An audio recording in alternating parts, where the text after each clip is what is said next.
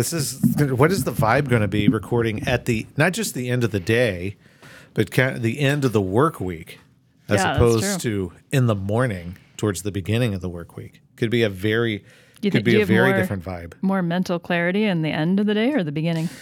Um, When's your your peak period? I think in the morning for creativity, this could get squirrely. There's no telling what version of me we're going to get.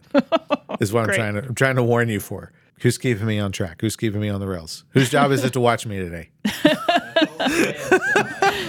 Yeah, I'm feeling some responsibility here. All right. All right.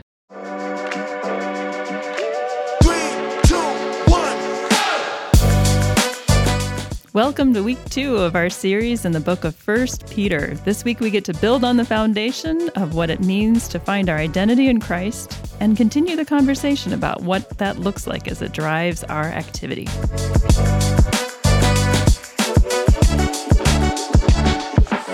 Well, Rick, I'm so glad to be back getting to talk about another week in our First Peter series and wonderful week two message. All right. Hey, I appreciate you saying that. I listen. I love this book, and and I hope at the very least that, that my passion for uh, the New Testament book of First Peter, better stated, that the letter of First Peter is coming out for others. And and I think I said last week that my goal was that uh, I'd be able to share with other people things that have been encouraging to me because I want it to be encouraging to them. I just think this book is a treasure chest of good stuff for us. Yeah, treasure chest for sure. I, I, I, Listen, I stumbled first, and then now you stumbled. Don't follow my lead.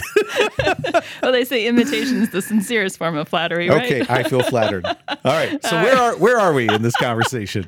well, just even amused. I, I was so excited for this message because it's been kind of funny listening to you preparing this past week. I, uh, you know, for people who don't have the joy of sharing an office with us, they may have not gotten to hear the number of times that there were shouts coming from your office.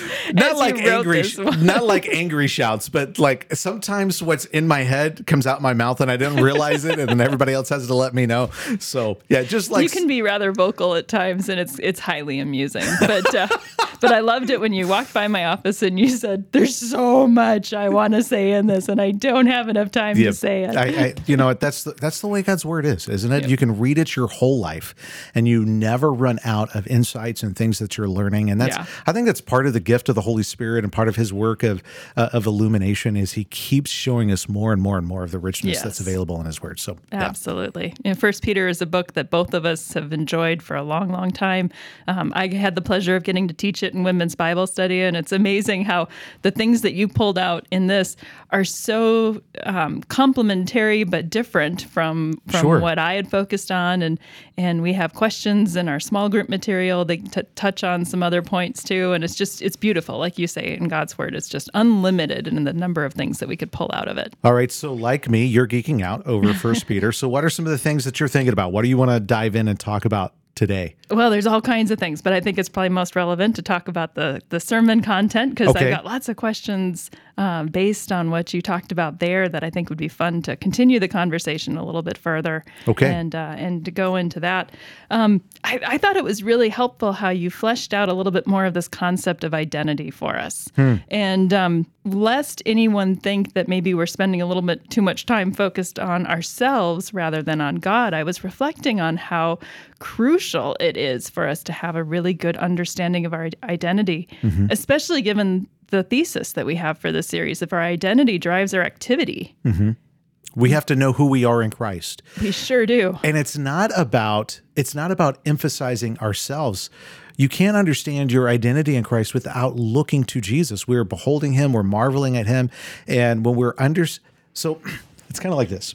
So if i'm understanding my identity i'm righteous i'm holy i'm a co-heir i'm, I'm, I'm chosen that all comes by first looking at jesus. Mm-hmm. Because anything that i have is only because of what's true of him and what he's accomplished for me. Mm-hmm. And so and for you and for anybody else who's trusted in him and given him their allegiance. So when we talk about our identity we're really engaging in worship mm-hmm. because we're not focusing on ourselves. We're mm. focusing on jesus and we're delighting in and resting in what he has given to us and we simply receive it by faith it's such an important aspect of our discipleship Mm-hmm. to focus on this, to understand it. It's one of these questions that either we are wrestling with it or we should be wrestling with it. Yeah, yeah, I agree with you. We should either understand it or we're seeking to apply it. And Sure. if we're not thinking about it, then this is a great opportunity for us to to stop and ponder that a little bit further. Yeah, yeah, Hmm. I'm there with you.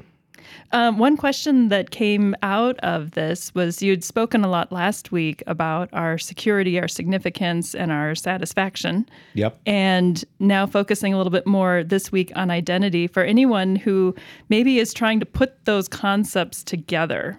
Do you want to to to clarify a little bit about how the three S's Yes. correlate with the way that we're defining identity? Yeah, here we go. So when we talk about significance, we're talking about our value. We're talking about what is it that makes our life worth living. Where do we get our sense of self worth? Um, and that all of that is tied up in what we're talking about in significance. When we're talking about security, uh, we're talking about the thing that's going to protect us, the thing that makes that safe. And everybody wants a kind of significance that's not going to slip through their fingers, that's not going to be taken away from them.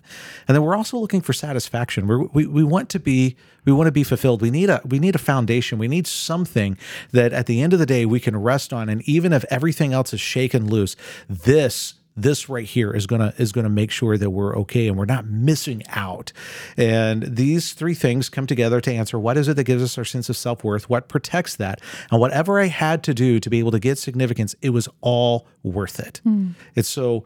Uh, Everyone is looking for that. I believe absolutely everybody is wo- looking for that and striving for that and, and, and, and searching it out in life in a variety of ways. But ultimately, if we have come to faith in Christ, then what we've discovered is He is our significance and our security and our satisfaction. Mm-hmm. When we talk about identity, the the the discipleship question that we have attached to that is what is the story I'm telling myself about myself? Do I understand that I'm significant because of who Jesus is and what he did for me? Mm. Do I understand that I am shielded and all that I have by him from him is shielded by God's power? And, and do I understand that, that that is fixed and it's secure and I'm utterly fulfilled by what Christ has for me? And even if, like I used this expression before, if everything else is shaken loose, even if there is pain given to me that's unjust, or there are good things that's taken from me for unjust reasons, especially because I'm being treated that way because of my allegiance to Jesus.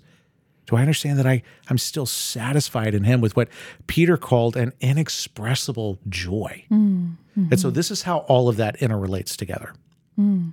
Thank you for for expanding your thoughts on that a little bit. So again, just to to keep it clear and, and mm-hmm. on the the foundation of that. Again, Mm-hmm. Well, that feels like an illusory goal. We're always striving for clarity. So let me see if I can so do it. again, repeat how we are defining finding our identity. That's right. So we, the way that our church is committed to talking about this is this identity is I find joy in defining myself by what Jesus did, not what I do. Mm. And we attach a discipleship question to that. What's the story I'm telling myself about myself? Mm-hmm. So talk a little bit more. You you gave some examples both from Peter and Peter's own life, as Yeah. well as as a friend of yours, Tullian Tchividjian, Yeah. about people who have have had great failure in their life, and yet their security in Christ is just as strong as it ever was. That Yes. that's not the kind of thing that uh, that risks this inheritance that First Peter talks about. Yeah, for those who who listen to to the message, and I and I talked about Tullian Tchividjian, and I can understand, especially in this climate where people are like, I can't believe that you would use him as an example, but he's an example of exactly what we're talking about. Is that no matter what our low points might be, that does not affect our security in Christ if we have trusted in Christ. And and here's something that that I heard him say one time, and it stopped me dead in my tracks, and I've never forgotten it. He said, if you can't hold out the possibility that your greatest moral failure is in front of you, hmm. you don't understand the gospel. If you think, if you think simply because you believe in Jesus and you're a follower of Jesus, somehow you're inoculated against or you're immune against doing ma- making a just a devastating moral choice, you don't understand who you are. Hmm. You don't understand sin, and you don't understand what it means to be secure in Christ. My security in Christ Uh, is not based on on on the strength of my moral fiber. If it mm. was, I am in trouble. Mm. And It's a uh, very humbling statement. absolutely. Mm. And there are some heroes of the faith that I have who have some things and their stories that are very difficult to reconcile with the gospel. And the truth is, they cannot be reconciled with the gospel. But the good news is is that all of us are reconciled to Jesus based on what he did, mm. not what we do. And so when we look at somebody and we're like, wait a second, how could this giant, this hero of the faith from the past, have owned human beings and engaged in selling them? Mm. You can't reconcile with the gospel, that mm. with the gospel. But that person can be reconciled because of Jesus. There are other heroes of the faith that I had that they had they had secret affairs that they never repented of. How do you reconcile that with the gospel? You can't. But that person can be reconciled to Jesus because of what Jesus did. Mm. If you knew my if you like if you had un Un, unfiltered, unfettered access to my life. There are probably a couple of things you'd come away with. You'd be like, Rick really does believe the gospel, and then you'd say, I don't know if Rick really does believe the gospel. and like you, if like if you could know all the things about me, like I don't know if I can handle that. I only need Jesus knowing all those things. But if you could know all the things about me, you would say, Rick, how do you reconcile these things with the gospel? I would say, I can't. Mm. But I'm reconciled simply because of what Jesus did Yeah. not what I do. And every single one of us needs to come to that point. It's we are not we are we are we are not being casual about sin. We're not saying that it's no big deal. It is grievous. Mm. It is heavy. It hurts us. It hurts other people. It's a violation of love for God. It's a violation of love for people. Um, it's a violation of His love for us every time that we sin. Sin is a big deal, Yeah. and we're not we're we're not being casual about it. We're not sloughing it off. But what we're trying to emphasize is just how amazing grace is. That's what we're talking about. And when you know that, let's let me come back to to to that uh, second to the last sentence in the in the letter of First Peter, First Peter five twelve. This is the true grace of God. Stand fast in it. When we know that, it gives us the courage that we need to be able to stand up and stand firm and stand fast, even in those moments when standing isn't easy. So th- I want to make a big deal out of this. Yeah. And so when we see it in this light, we recognize we're not putting the spotlight on ourselves. We're just putting the spotlight on Jesus. Yeah. That's really, really beautiful. But can I just and- say but here's the but. Well, okay, I'll let you say it. You'll, you'll and let me I'm keep here. You'll let me keep going. Give me just give me just a second. For anyone out there who's wondering, is this a merge? Is this a merge of pop psychology with Christianity? Is this like trying to blend pop psychology and theology? I don't think so. There are there have been um, a long line, a long line of really uh, devout, um, high-minded believers who have been talking about this kind of thing. Uh, recently, I shared with you something that I wanted to squeeze into the message. I just didn't have time to squeeze into a message. There's a um, long dead theologian named um, Herman Bavinck who who talked about these are these are the questions that grip us. Instead of saying "Who am I?" he said, "What am I? What is this world, and what is my place in it?" And for him, the answer was, "It's revelation." And all revelation points to Jesus. And so this is the kind of stuff what we're talking about is the kind of stuff that that believers have been wrestling with for a long time, that theologians have been wrestling with for a long time. This is the stuff of the gospel. Okay, so I want to get practical on you here a little Okay, bit because Peter had this incredible opportunity to walk at Jesus' side, Mm-hmm. to sit down and learn from him directly. And yet, as you pointed out, he's the one who failed to to even acknowledge that he knew Jesus, who Mm-hmm. who saw Jesus' power, and yet he took matters into his own hands to try to to control situations. Um, I love the phrase that you used. You, you talked about Peter, when stressed, when under duress, went back to trusting in himself instead of trusting in Jesus. So it seems like it's okay for us on one hand just to know this or give mental assent to it. But how do we get this from our head down into our heart so that when we are stressed, when we are under duress, we truly can live out a life that reflects that we trust Jesus? Yeah. You know, I think I grew up in a church culture. Let me see if I can answer this question well. I grew up in a church culture where I walked away with this understanding, whether it's what people intended for me to walk away with or not, this is what I walked away with. Man, if I if I really get this, I will behave better and I won't I won't make bad choices and I won't sin. Mm-hmm. I don't think I don't think that's what I was supposed to walk away with. I think what I was supposed to walk away with if I if I know the gospel and I believe it, if it's really made its way into my mind, really made its way into my heart, I will more quickly repent. And Hey. Are you with me? Well, I'm with you totally, and you're messing with my brain a little bit right Okay, now. all right, So let's keep right, processing this. All right. Now I'm committed to obedience. The whole point, we try to make a big deal. The whole point is we're supposed to be obedient to Jesus. He is uh-huh. holy. We're in him.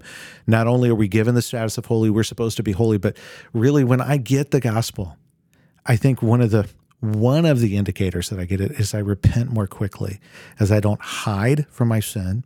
I don't hide it from others. And I don't try to masquerade in, in religious and moral performance as I just come to Jesus and I and I talk to him about it. I pray about it and I turn from it because I know that doesn't define me. Mm-hmm. It's serious. It's serious business and we're not casual about it, but that doesn't define me. So I'm quickly coming back. So some people have talked about it like this I messed up. I hope my dad doesn't find out. My dad's going to kill me. Mm. Or I messed up. I need to call my dad. Like, which is our mm. which is our approach? Like when we know who we are, when we mm. know who we are, this is our attitude with our heavenly Father. Man, I messed up. Man, I blew it. I better call my dad. Mm-hmm. One time I was driving down the road with my kids, and and I wanted them to understand. I wanted I wanted them to understand the gospel through this lens. And I know for whatever reason, I'm going off rails here. For whatever reason, um, God has hung His reputation on my reputation as a dad, and so my kids see see our heavenly Father through me as their dad. And so I, I so I'm trying to get them there to this. And we're driving down the road, and I said, "Kids, let me ask you something. Let's say let's say I just did something really dumb." let's say I drank to the point of intoxication and I put my car in the ditch. If people found out I could lose my job, I would be really embarrassed. I could get a ticket, I could go to jail. Who should I call? And my daughter was like, You call me. I will come and pick you up, Dad. Hmm. And I said, Well, this is what I want you to know. Whenever you are in the worst situation you could imagine, I want you to call me. And then building on that, that's how God wants us to look at Him. When we are at the worst situation, just to turn that we are safe in Him because of what Christ has done. And so when we get that, we'll quickly say, Oh, I messed up. I blew it. I can call my dad because I know He's there for me. Mm-hmm. So we're not discounting sin. We're not saying that it's no big deal. Absolutely. Obedience is huge. And if we're growing in our relationship with Christ, we understand who we are in Christ. One, sin is going to lose its luster because we are going to be captivated by the beauty of Christ and all that He's given us. And we are going to want to be holy because we understand what it means to be holy because we're better understanding Him. And yet we're going to sin. And one of the indicators that we understand the gospel is we are more quick to repent mm-hmm. because we know we're safe in Him and we don't have to hide from it.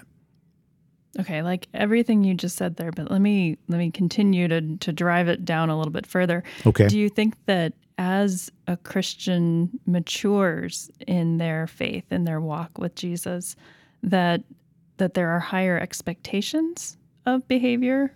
Does does God kind of like a parent expects more out of an 18 year old than than we do out of an eight year old? Is there a point where God's saying, okay, we should be a little bit further down the road and, and it, there should be a little bit more evidence of sanctification in one's life? Absolutely. There should be more evidence of sanctification. I mean, there there were times the apostle Paul said, "Listen, I'm having to go back and cover remedial information. You're drinking milk and you should be eating meat. We should be past this." Absolutely. Absolutely. I think it's fair to expect with it that we should be we should be further along. And yet, guess what? It doesn't do anything to affect our significance and our security in Christ. Right. hmm I want to pivot now to. The- this is oh, this is why that's you important. never like me to pivot. okay, you get pivot, but let me say this. So if there's someone who's saying, you know what?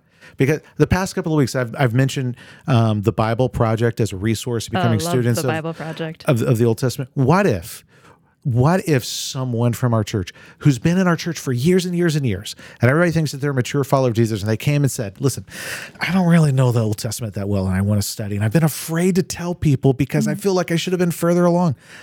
I don't want I don't want the nasty narrative of shame or embarrassment or mm-hmm. anything to ever cause anybody to feel less significant or not safe, not only with Jesus, but with us. I want people to mm-hmm. say, listen, maybe I should have been further along, but I'm not. I want to dig in. Mm. I'm glad you said that because it's actually not infrequent that someone will say something to that effect to me. And I love it when they do mm-hmm. because that's when real growth can happen. Yeah, absolutely. Mm-hmm. Absolutely. Okay, now is it my turn? To It's your it? turn. I'm sorry. I said I was going to follow your lead. I'm not doing very good at keeping my promise all to you. It's fun both ways.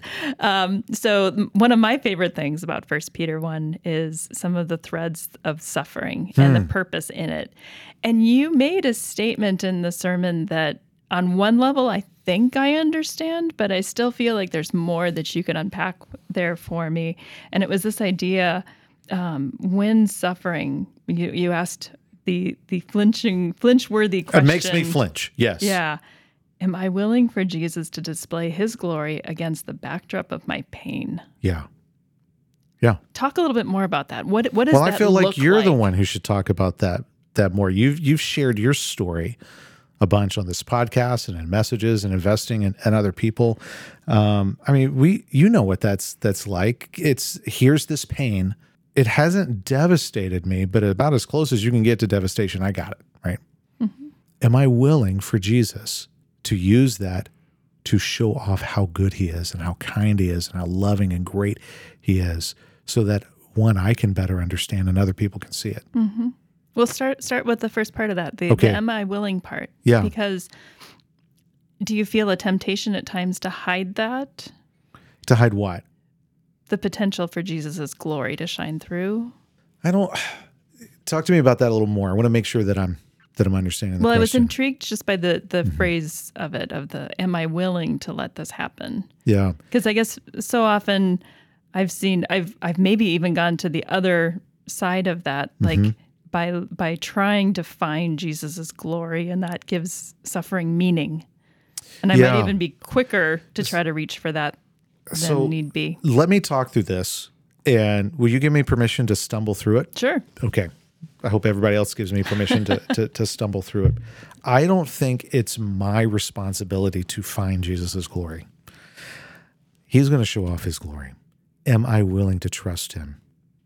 That's really that's really am I just will am I am I willing to to trust him? So um so I've had the privilege of, of being in pastoral ministry for over 20 years now and in that time um, one of the things I love I love listening to pastors who are older than me, and for a long time that was easy, and I guess still that's that's that's that's pretty easy. But uh, I love hanging out with old pastors. I love reading um, older guys and guys who who came who came before us, and there's a common thread. And the common thread in a lot of their perspective is if God's going to use someone, they've got to go through hurt. Mm-hmm. God just doesn't. He tends to not use people in significant ways who haven't hurt significantly. And I wish that I was, I wish I better understood that. I wish I was better able to talk about that. I don't think that I am. I just know that I've experienced it. I think some of the most profound connections I've had with people and, and the times where I've been able to help them connect with Christ has been in the context of deep, deep pain in my own mm-hmm. life. Oh God, that did that even with his own son. He was Yeah. perfected. He was he mm-hmm. learned obedience through what he suffered. That's right. That's right, man. And there is a, it's how, how do you wrap your mind around that? How do you and and so you know sometimes people say it, uh, they say it quickly and they say it flippantly. Um, I don't think that's the way that it's intended. Sometimes that's just the way that it can be heard. But if God did not spare His own Son, why would I think that I deserve to be spared? The Apostle Paul talked about sharing in the fellowship of Jesus' sufferings, that there's something, there's something, there's a way to experience Jesus in that that's incredibly meaningful. And there's a way in which he is seen in our life that is also deeply meaningful. Now, I think a counterfeit version of understanding that is trying to manufacture suffering. Um, that that's not how that works. But as it comes, just saying, Jesus, I don't get it, but I get you and I trust you no matter what comes. Whatever you want to do in this, I'm yours. I live for your kingdom, not for my own. Well, that ties in really well with the quote that you pulled in from the commentary. Yeah. uh, Karen Jobes' commentary, outstanding commentary on the book of First Peter. If someone's She- looking for an academically robust commentary, That's this right. is a wonderful commentary. She is brilliant. She's great. And if uh, anybody ever gets a chance to meet her, pass on this compliment to her from me. Congratulations on your brain. it's just awesome. I've learned so much. I it's it's great. The, the quote that you, you pulled in here Christians can bear any disadvantage now because of the certainty of their internal inheritance. And that's that's an amazing right. quote. And Our- and what a hopeful thing Yeah. for any suffering that we're facing in the here and now, knowing that this is This this, is is, minuscule Our compared to the eternal- eternal weight of glory. It's it's certain and it's coming, and um, this is this is tiny. This is so tiny compared to that. So in the meantime, with our identity driving our activity, Mm-hmm. at the end of First Peter, we're called to love one another. Yeah. And you, you talked about That's some the personal outflow of that. experience with seeing people that are doing that and in the joy church, of there being are in small beautiful groups doing that. Yeah, there are beautiful, beautiful pictures of that of people in our church doing that, and I want people to know that. Hmm. I want people to experience that. Whenever, uh, whenever I meet people in the lobby or I or, or out at the grocery store or whatever, and people let me know that they're new to Autumn Ridge, one of my first questions is, "Do you have any friends?" Hmm. Have do you have any friends here yet? I love uh, helping people find environments where friendships can blossom. Mm-hmm. Uh, we're de- we're we're made for community. We're designed. Uh, the Christian life is designed to be experienced in community, and I want that for folks. Why why do you think it is that, that that's how Peter's wrapping up this whole concept with it? It really is kind of tying in with this idea of love each other. Yeah, you know, I mean, Je- when Jesus was telling these amazingly impactful stories, Peter was there. Like Peter looked him in the eye. He saw he saw Jesus's facial expressions and his mannerisms, and and he heard the tone of voice when Jesus would tell stories like the Good Samaritan. And Jesus said, "Listen, the most the most important rule is to love God with all of who you are, your heart, soul, mind, and strength. And the second is equally important: mm. love your neighbor as yourself. Mm. Um, we see the, the the Apostle Paul. He understood. He said the entire law is is summarized in this: love your neighbor as yourself. Peter got it. Everything comes down to love. It is love God and to and to love others. And so, if we're going to be holy, that's what holy means. Mm. It means to love God, and it means to and it means to love others. It's so interesting. It's so interesting that as Christians, when we think about holiness, we're prone to think about rules instead of relationship. Mm-hmm. Mm-hmm. But it's love. It's are we loving God in the way that He defines it? And are we loving other people in the way that He defines it? We talked in the beginning of this episode about our identity and the discipleship question that goes along with that. This idea of what's the story I'm telling myself about myself. Mm-hmm. But you have a good discipleship question for the idea of our activity. That's right. Also, And so let me just kind of cover all three. Uh, our church's mission statement is to, uh, we exist uh, to lead people to be fully devoted followers of Jesus. What do we mean by that? We actually covered all three of those things in this sermon, even if people didn't quite catch it. One is authority. I find joy in submitting to Jesus and his word. Discipleship question is who's in charge? And identity, I find joy in defining myself by what Jesus did, not what I do. The discipleship question is what's the story I'm telling myself about myself? And now activity, I find joy in loving others the way Jesus loved me. And so the discipleship question there is what does love require of me? Now, sometimes people hear that and they're like, oh man, that sounds really loosey goosey. We're not the ones who define what love is. Jesus is the one who defines what love is. So remembering that, what does it require of me in any and every situation that I'm in? And if I'm aiming at that, I may not be perfect all the time. I'm going to get it wrong, but man, I'm going to get it wrong aiming in the right direction. Mm. well, I'm excited to keep going in this direction of, of pursuing our identity based in Christ and an activity that is marked by the way that He loved us so that we can love others well too. All right, we'll dig into that more next week. Looking forward to it.